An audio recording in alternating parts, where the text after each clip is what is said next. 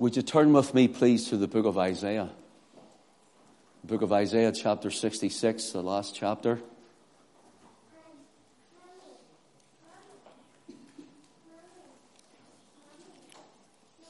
Bless the Lord. Maybe just turn me down a little, please. I think I'm booming a wee bit, am I? A wee bit loud. I will be when I start getting excited. Isaiah chapter 66. And we're going to read from verse 22 just to the end of the chapter, which is the end of the book. Isaiah 66 and verse 22. For as the new heavens and the new earth which I will make shall remain before me, saith the Lord. So shall your seed and your name remain. And it shall come to pass that from one new moon to another, from one Sabbath to another, shall all flesh come to worship before me, saith the Lord. And they shall go forth and look upon the carcasses of the men that have transgressed against me. For their worm dieth not, neither shall their fire be quenched, and they shall be an abhorring unto all flesh. Let's pray again. Father, take your word, inscribe it in our hearts, and print it in our minds. Father, take your word and let it take root and let it grow in our lives that we may bear fruit for you. Glorify the Lord Jesus, we pray. In his name we ask it. Amen.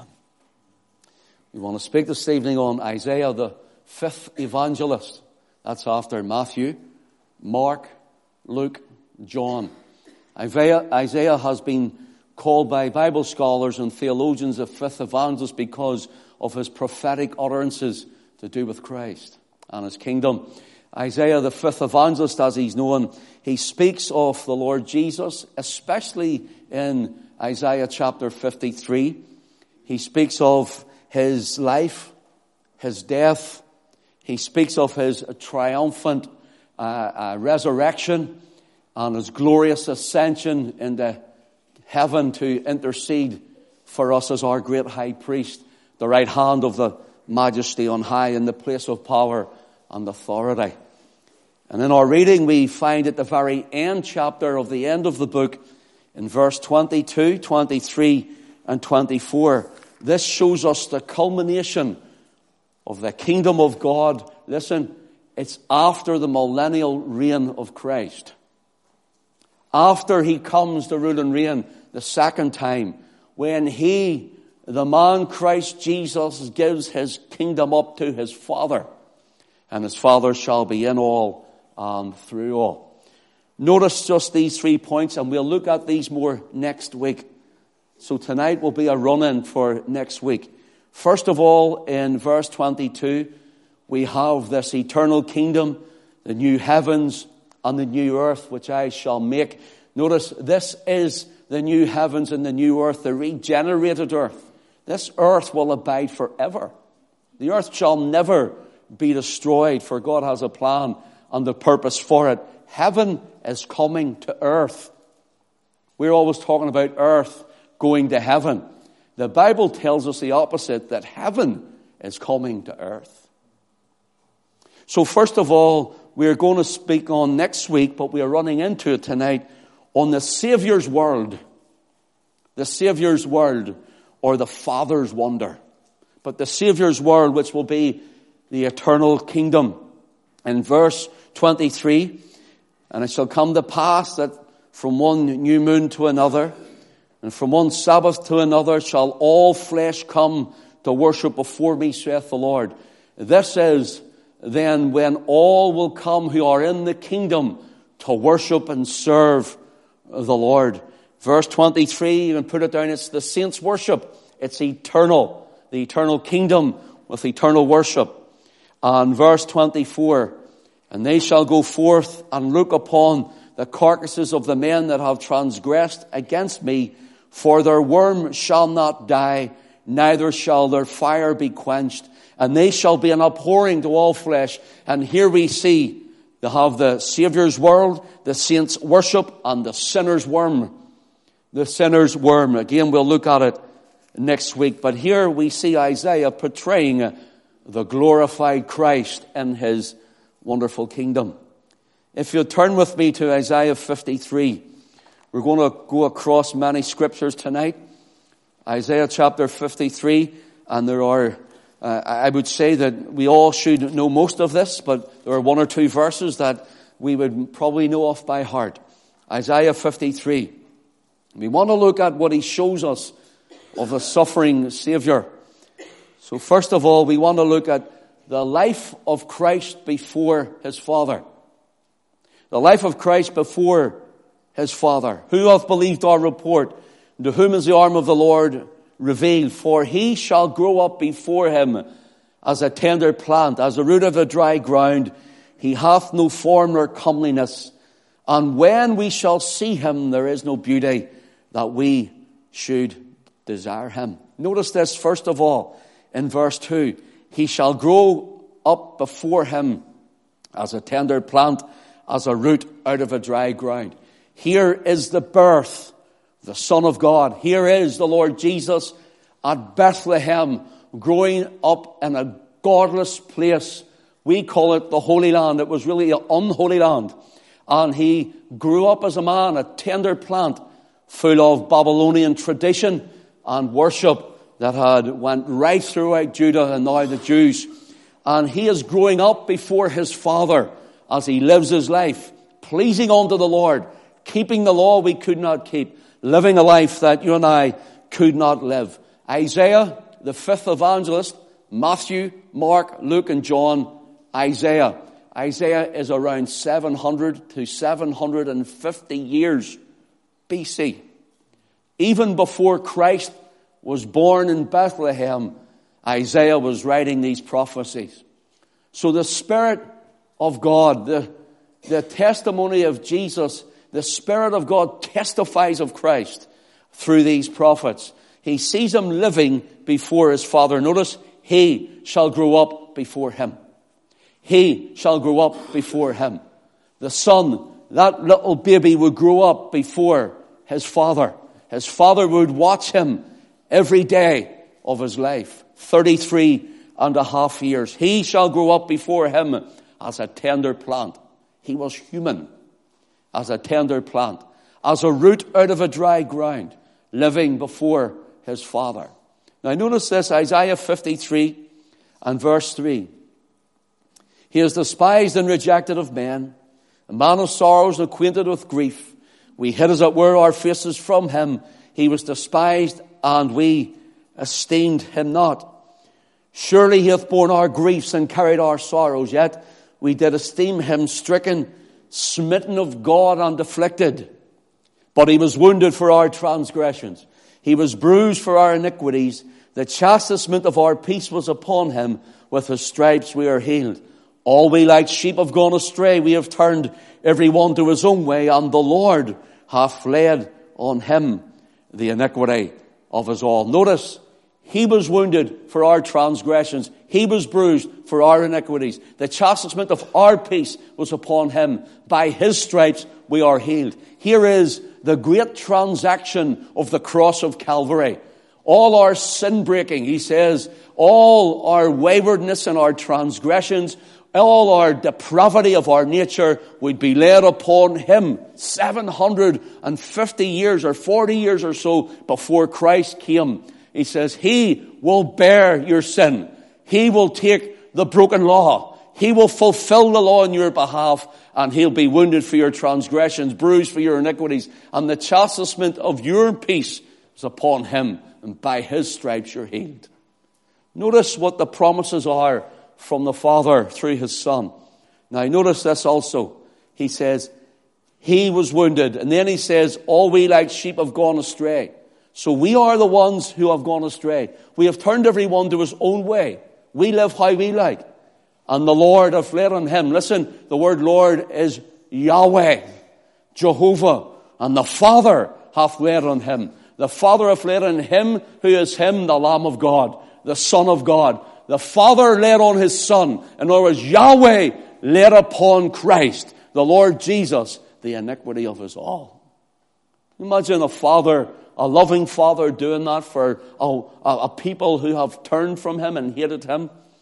Now notice this also. Let's just run down to verse 7. He was oppressed and he was afflicted, yet he opened not his mouth. Look at verse 8. He was taken from prison and from judgment. And who shall declare his generation? He was cut off out of the land of the living for the transgressions of my people was he stricken. Yahweh is looking at Israel here. He's looking at the ancient kingdoms of Israel and Judah and he's saying, I will send him. My son will come and he will bear the sin and the iniquity of them all. He will do it because he says, I will come in judgment against him rather than you. Are you in Christ tonight? Do you know him tonight? He, the Lord Jesus, was oppressed. He was afflicted. He was taken from prison and from judgment. And who shall declare his generation? For he was cut off out of the land of the living for the transgression of my people. He was stricken. Christ bore it all. Christ took it all. Notice what it says then in verse 10. Yet it pleased the Lord to bruise him. Yet it pleased Yahweh to bruise Christ Jesus. God was well pleased with his son. This is my beloved son in whom I am well pleased, he said at the baptism of Christ at the River Jordan. He says, He is my son, and I'm well pleased. You see the, the sacrifice of bulls and goats and pigeons and, and doves and other animals. He says, that appeased God, and Israel's sins were atoned, they were covered. But when Christ shed his blood for us, he washed us from our sin because he says, I am well pleased. The blood of Christ is the only blood that can cleanse us from all of our sin. Notice this. It says, Yet it pleased the Lord to bruise him. He hath put him to grief. So here we have living life before his father, dying death inflicted by his father. Isaiah 53 and verse 10 says, When thou shalt make his soul an offering for sin, we can never understand that. We will never understand what Christ did when he took our sin. His soul an offering for sin. Listen, he shall see his seed. He shall prolong his days and the pleasure of the Lord shall prosper in his hand. Notice verse 11. He shall see the travail of his soul and shall be satisfied. You know what this tells me? Now we have the resurrecting of Christ by the Father. We have the resurrection of Christ by his Father. They led the man in the, the tomb and they sealed it. They put Roman guard upon it. Yet God sent his angel and God came in his resurrecting spirit and power and raised Christ from the dead, just as he said. And Christ now is ascended. He is ascended into heaven and he's coming again. He shall see the travail of his soul and he shall be satisfied.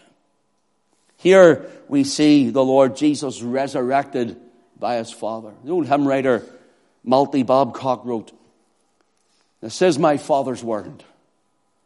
The battle is not done.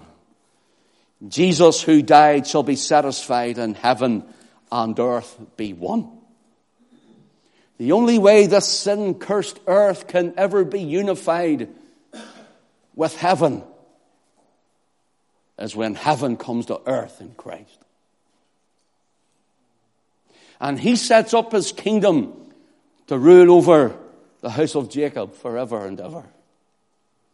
Isaiah, the fifth evangelist, writes in the first 39 chapters of his book.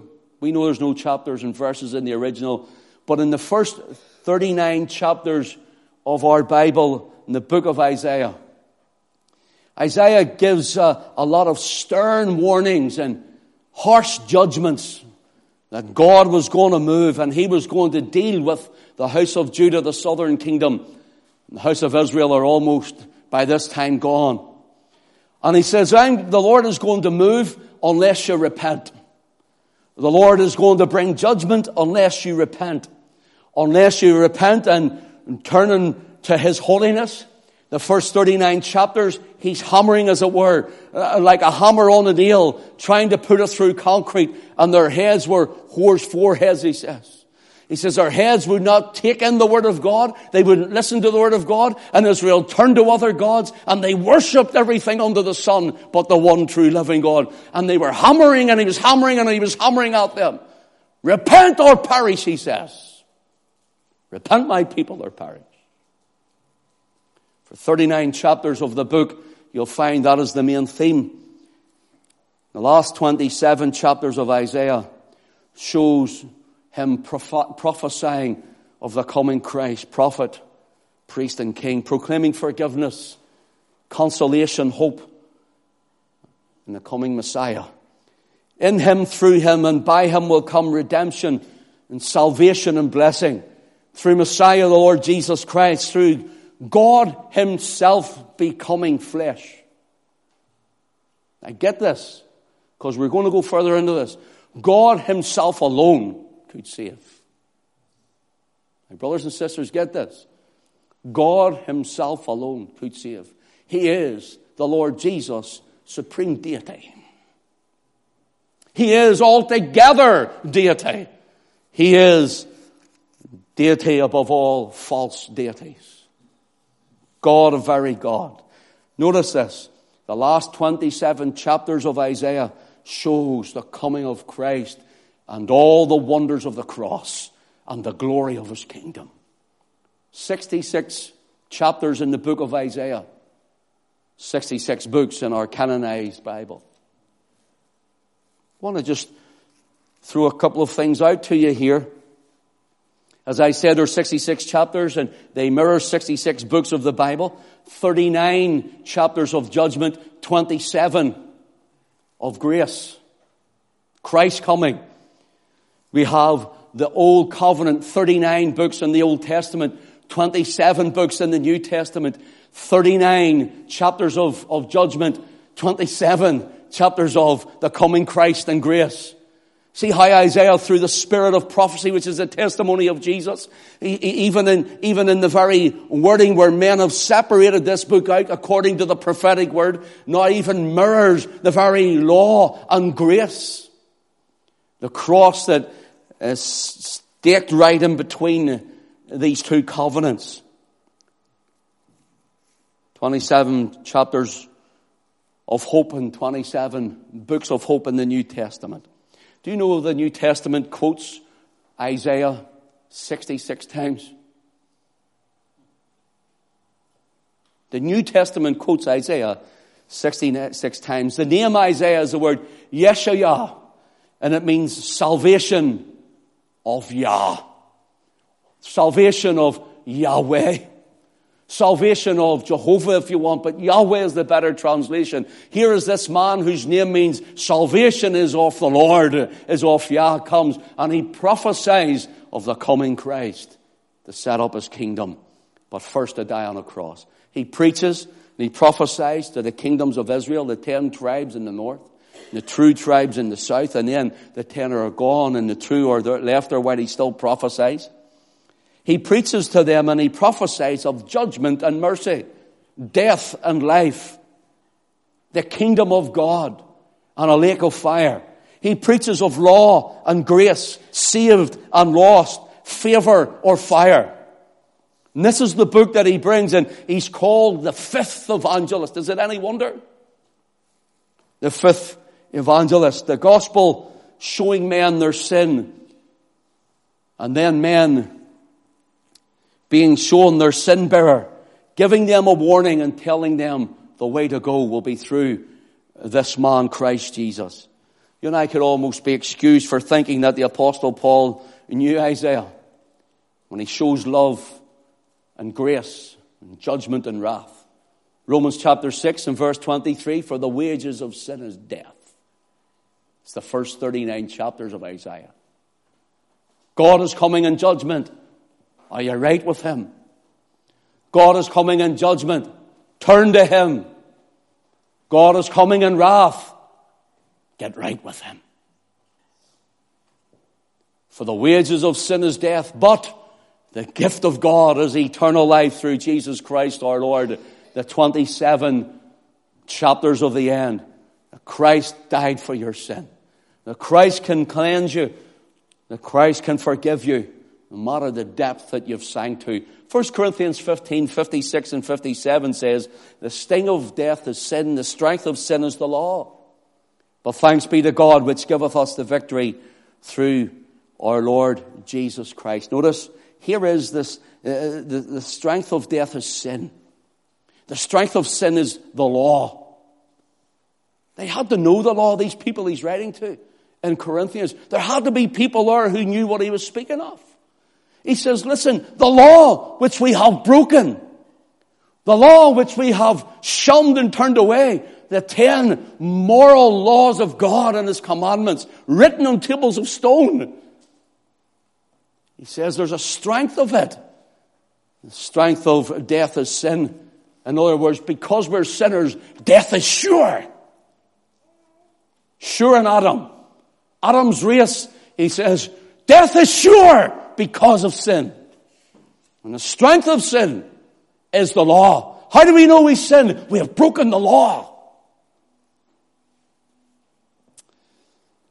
But thanks be to God which giveth us the victory through our Lord Jesus Christ. The Lord hath laid on him the iniquity of us all. It pleased the Lord to bruise him. He hath put him to grief. Isaiah saw also the Lord Jesus pre-existent before Bethlehem, eternal Christ upon his throne. Isaiah chapter 6 and verse 1 says, In the year that King Uzziah died, I saw also the Lord sitting upon a throne. Isaiah the spirit of prophecy sees the Almighty. Jesus says, I am the Almighty in the book of Revelation. He didn't say I'm a, a, a lesser God. He didn't say I'm just a prophet. He didn't say anything to diminish him. He claimed the authoritative state of almightiness. And he says, I am the Almighty. And he says, the year the king Uzziah died, I saw also Yahweh Hey, listen, brothers and sisters, don't you have anybody tell you that Christ is a semi-God, a demi-God, a better God, a prophet, or some little uh, sort of spiritual guru? He is the Almighty God in flesh. He saw him in his deity. He saw him on his throne. Isaiah saw also his incarnation before it happened his incarnation and he saw his glorification before it happened. Isaiah chapter 9 verses 6 and 7. Isaiah 9, 6 and 7. We like to read this at Christmas time because it seems to fit the bill. But listen, for unto us a child is born, unto us a son is given. Listen, the government shall be upon his shoulder.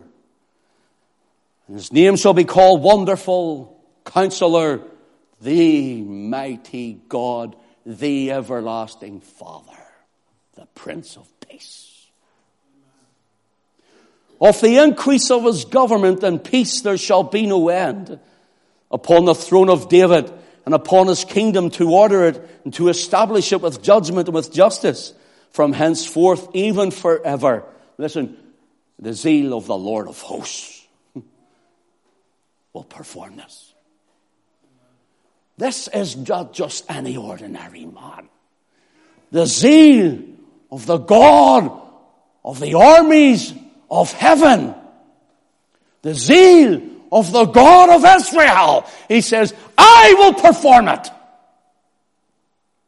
In other words, he's saying, I'll come myself.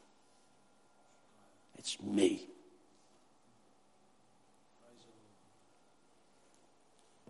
That's who hung on the tree at Calvary. That's who hung on the cross. That's who bore the crown of thorns for us. That's who hung hand and foot with driven nails. That's the one who had his back lashed. That's the one who shed his most precious blood. God Almightiness in flesh.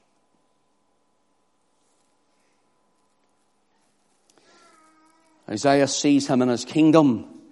He'll come and die. A child is born, a son is given. The government shall be upon his shoulder. He sees him growing in stature, this man before his father. And he says, a government shall be upon his shoulder. But him, he's no ordinary king. He's no ordinary prophet. He's no ordinary man. He is the Almighty. His name shall be called Wonderful, Counselor, the Mighty God, the Everlasting Father. He is the Prince of Peace.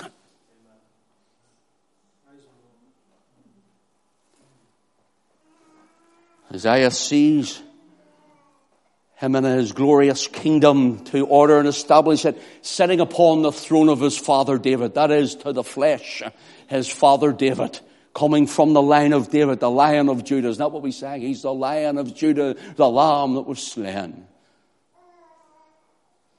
So here we have him in his deity. We also have him in Isaiah chapter, uh, in his humanity or in his incarnation as we have read. And if you go to Isaiah chapter 11, verses 1 to 5, look at this. There shall come forth a rod out of the stem of Jesse. This is David's father. And a branch shall grow out of his roots. The Spirit of the Lord shall rest upon him.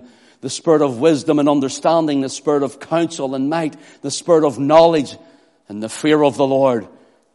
And shall make him of quick understanding in the fear of the Lord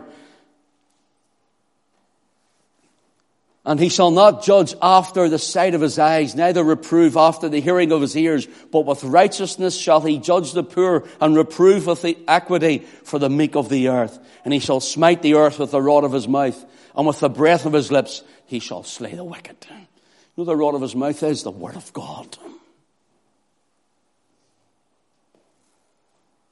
Hear off your father, the devil, he said to the Pharisees. Brood of vipers.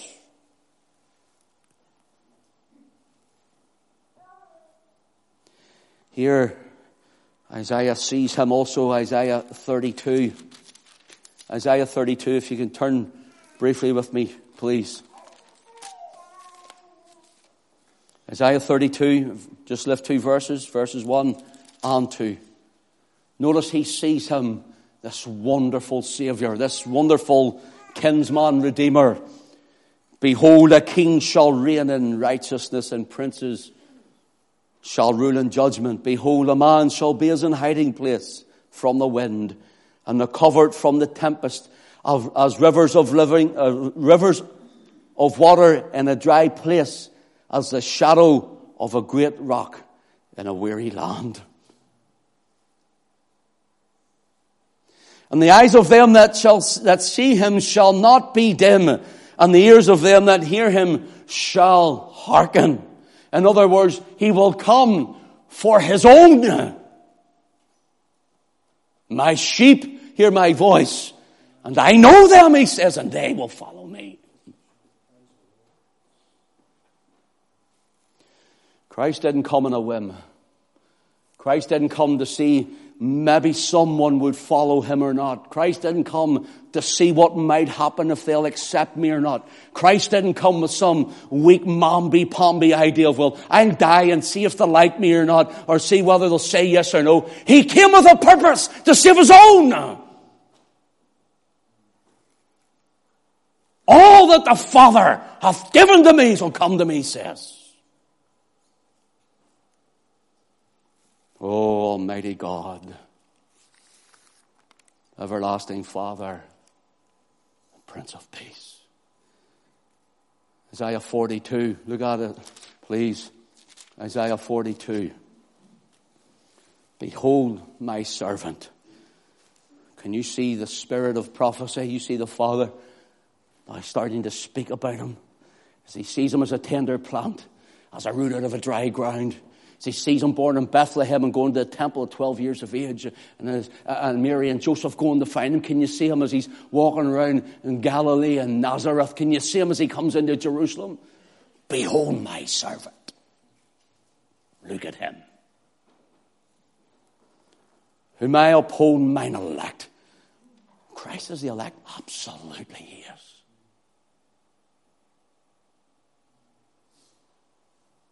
Absolutely.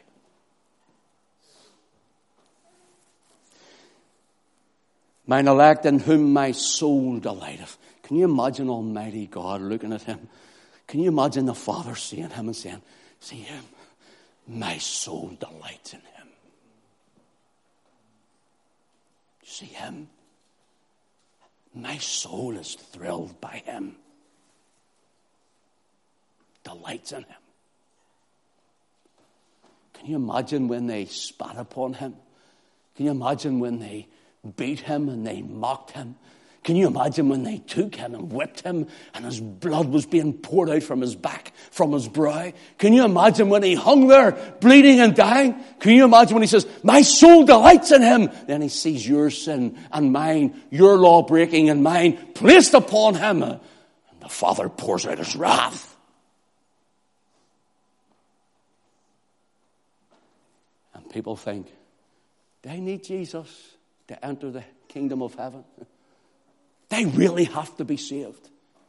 They really need to trust. Absolutely, you do. He is the only way. The one and the only way to the Father. If ye have seen me, he says, ye have seen the Father. He says, if you want to come to God, you come through me. Neither is there salvation in any other. There is none other name under heaven given among men whereby we must be saved. Acts 4 and 12. I notice this. Behold, my servant, whom I uphold, mine elect, in whom my soul delighteth. I have put my spirit upon him. He shall bring forth judgment to the Gentiles. The word Gentiles is a poor word. It's, he shall bring forth judgment to the nations.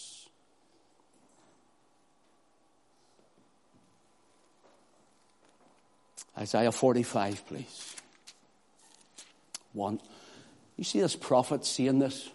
700 to 750 years before Christ is born at Bethlehem. Can you see the prophet saying this?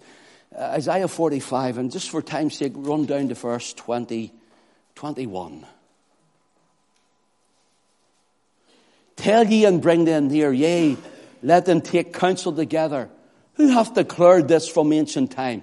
Who hath told it from that time? Have not I the Lord?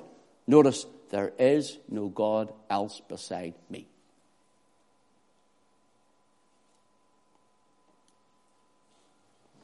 There is no God else beside me, a just God and a Savior. There is none beside me. Look unto me and be ye saved all the ends of the earth, for I am God, and there is none else, he says. I have sworn by myself. There's none other to swear by. I have sworn by myself. Even Abraham, the friend of God, he wouldn't swear by Abraham. He swore by himself in his covenant. He says in eternity, I have sworn by myself, I'm your Savior.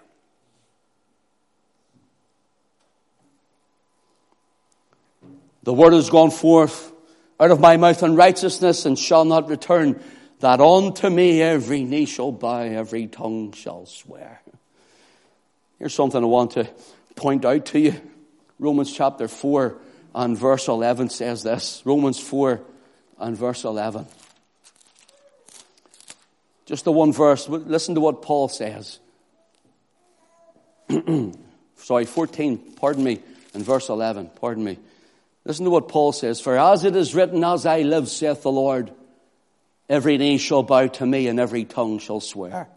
So then every one of us shall give an account of himself to God. What's Paul speaking of? He's saying the Lord spoke through Isaiah.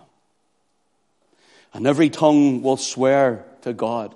Here we have an account of oneself. Everyone will give an account before God. That's what he's saying. Everyone will give an account before God.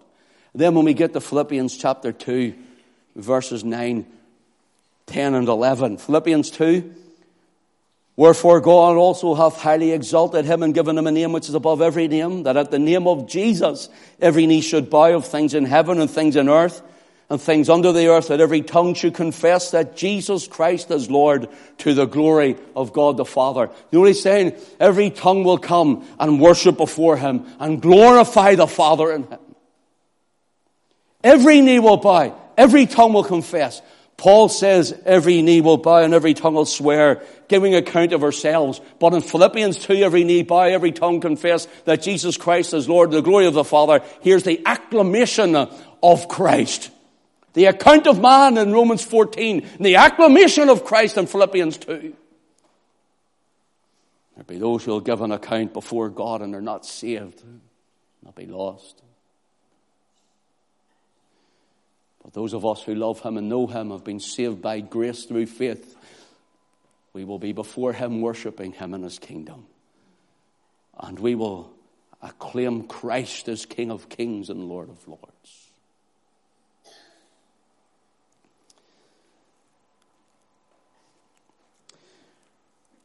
The Lord says, Look unto me in Isaiah 45 and 22. Look unto me and be ye saved, all the ends of the earth, for I am God and there is none else. Now, here's something you have to think of. If Christ is not God, then we are serving the wrong God. And we're not saved. Look unto me, says Yahweh. Lord, how do we look to you? You are the great eternal Spirit. How do we look to you that you are the invisible God? He says, Look to me in the person of my Son. He is the visible expression of the invisible God. Deity clothed in humanity, the man of Galilee, Jesus of Nazareth, the child born, the son given, the rod out of the stem of Jesse, the branch from his roots, the man, the hiding place, conceived of the Holy Ghost, and birthed from a virgin's womb. He is the tender plant, a root out of a dry ground, the one who is despised and rejected of men, the man of sorrows, who is acquainted of grief, grief and we hid were our faces from him. He was despised and we esteemed him not. We have the suffering Savior here. And he says, look to me. Hi, Lord, you're invisible. Bethlehem comes. Mary, the virgin girl, gives birth. And inside that span, that little one, is sovereignty, supreme deity.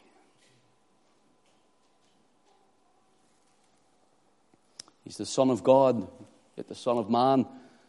Human, yet divine. Flesh, yet spirit. Man, yet God. Look on to me. How do we look to you, Lord?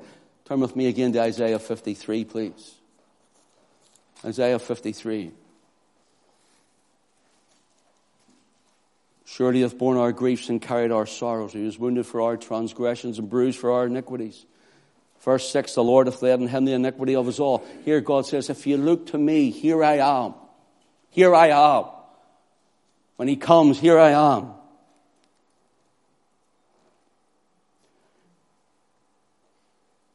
Isaiah 53 and verse 11. He shall see the travail of his soul shall be satisfied. By his knowledge shall my righteous servant justify many, for he shall bear their iniquities. Here the Father says, the one that will come, he'll bear, my servant will bear your iniquities. Look to him. When you see him, you see me. He was numbered with the transgressors, and he bare the sin of many, made intercession for the transgressors. In Colossians chapter 2 and verse 14, speaks of the Lord Jesus Christ. Paul says that he blotted out the handwriting of ordinances that was against us, which was contrary to us, and took it out of the way, nailing it to his cross. He blotted out the handwriting of ordinances that was against us. What were the ordinances against us? I shall have no other gods before me. Thou shalt not make unto thee any graven image, nor bow down to them.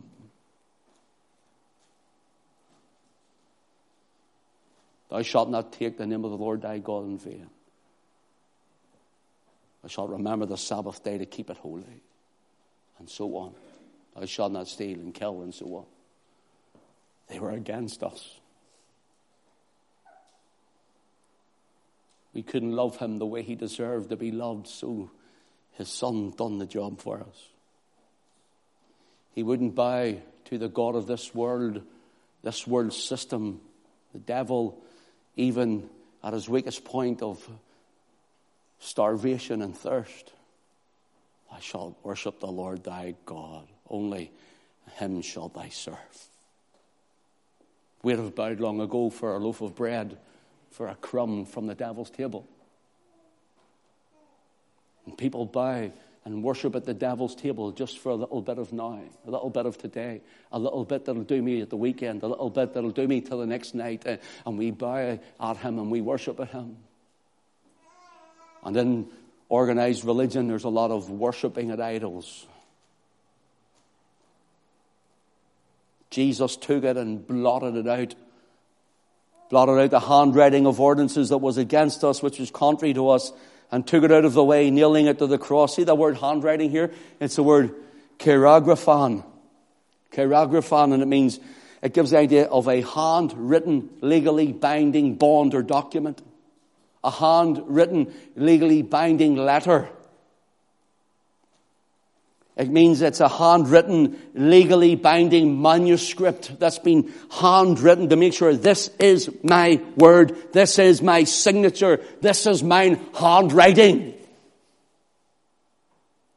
And when Moses was up the mount, God came with his finger and wrote upon the tables of stone, Thou shalt not kill. Thou shalt not, thou shalt not, thou shalt not, thou shalt not. He says, This is legally binding. Israel says, All that you want us to do, Lord, we will do. Then became a harlot before God and broke every one. And we have. The word cheirographon for handwriting means there was a bond made in the covenant, and only Christ has kept it. The handwriting of ordinances, the word ordinance is simply dogma, public decree, declaration, doctrine, and teaching. Moses came down and says, This is the handwriting of God with two tables of stone. This is a legally binding document. Will you accept him as your God and as your husband? We accept. They broke the law. We broke the law.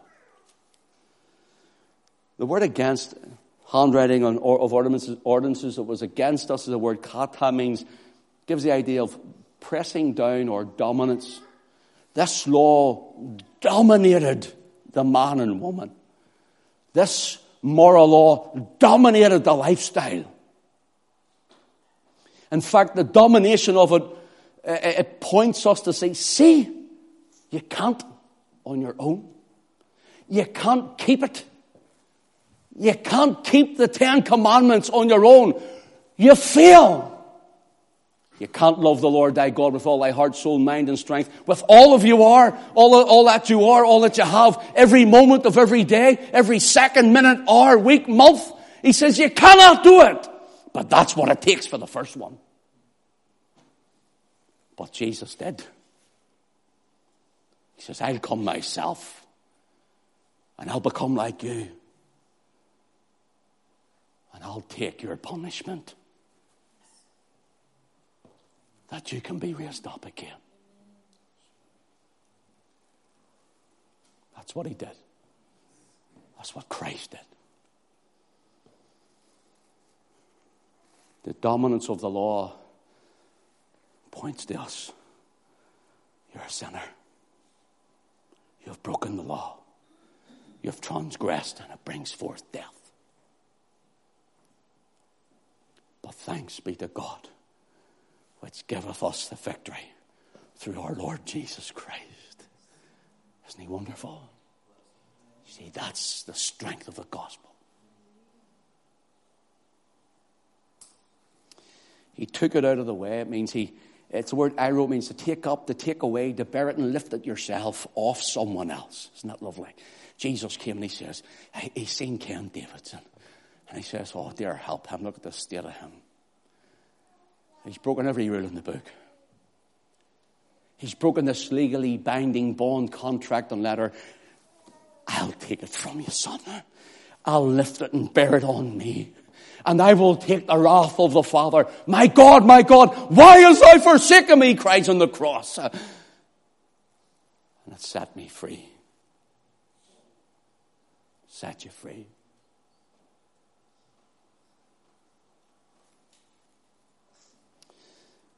First Peter 2 and 24 says of the Lord Jesus, who his own self bare our sins in his own body on the tree, that we being dead to sins should live under righteousness by whose stripes ye were healed. I'm closing. Thank you for your attention. The fifth evangelist Isaiah saw all of this through the spirit of prophecy. He saw the cross of Christ.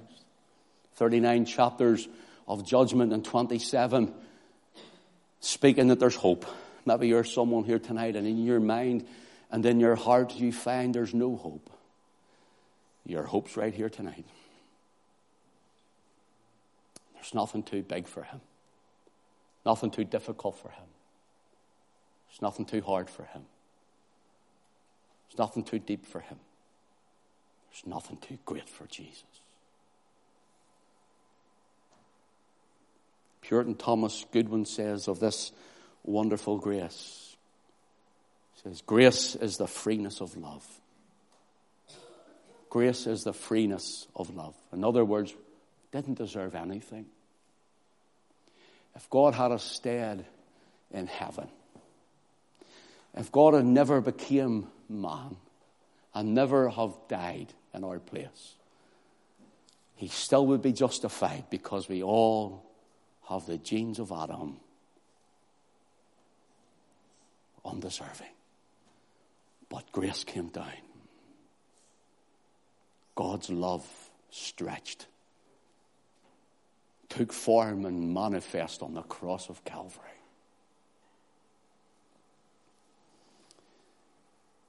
Jesus is full of grace and truth, and it's by grace you're saved through faith. That not of yourselves, it is a gift of God, and not of works, lest any man should boast. Listen to this, Titus 2 and 11. For the grace of God that bringeth salvation hath appeared to all men. The grace of God that bringeth salvation hath appeared to all men. What did the Lord say in Isaiah 45, 22? Look unto me, says Yahweh. See that man on the cross? See that man who's a bloody mess on the cross? See that man who's hanging and bleeding and dying in agony and shame that you and I should have had?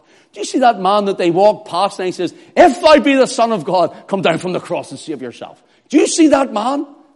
He's the one who cried through Isaiah, Look unto me! That's the one who cried that. And be ye saved.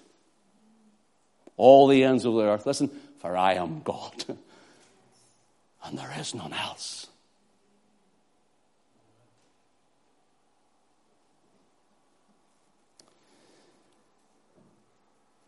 Isaiah 55 and 1, Ho, everyone that thirsteth, come ye to the waters. And he that hath no money, come ye, buy, eat, yea, come buy wine and milk without money and without price. Verse 3, Incline your ear and come unto me. Hear, and your soul shall live, and I will make an everlasting covenant with you, even the sure mercies of David. What is the everlasting covenant? Well, it's found in Hebrews 13 and 20. It's called the blood of the everlasting covenant of Christ. The blood of Jesus. Next week, in God's will, we'll look at the Saviour's word, the saints' worship, and the sinner's worm from Isaiah chapter 66, verses 22, 23, and 24. Are you saved?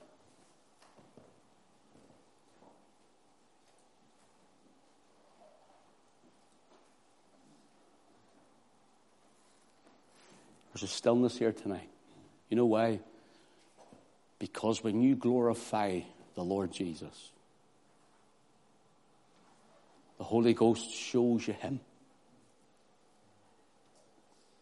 It's not some Mickey Learn Belfast boy who has an oratory and a Belfast gruff accent who shouts a lot. It's nothing to do with it. It's to do with who he is. He's the lovely Christ of God, the anointed one who died for our sins.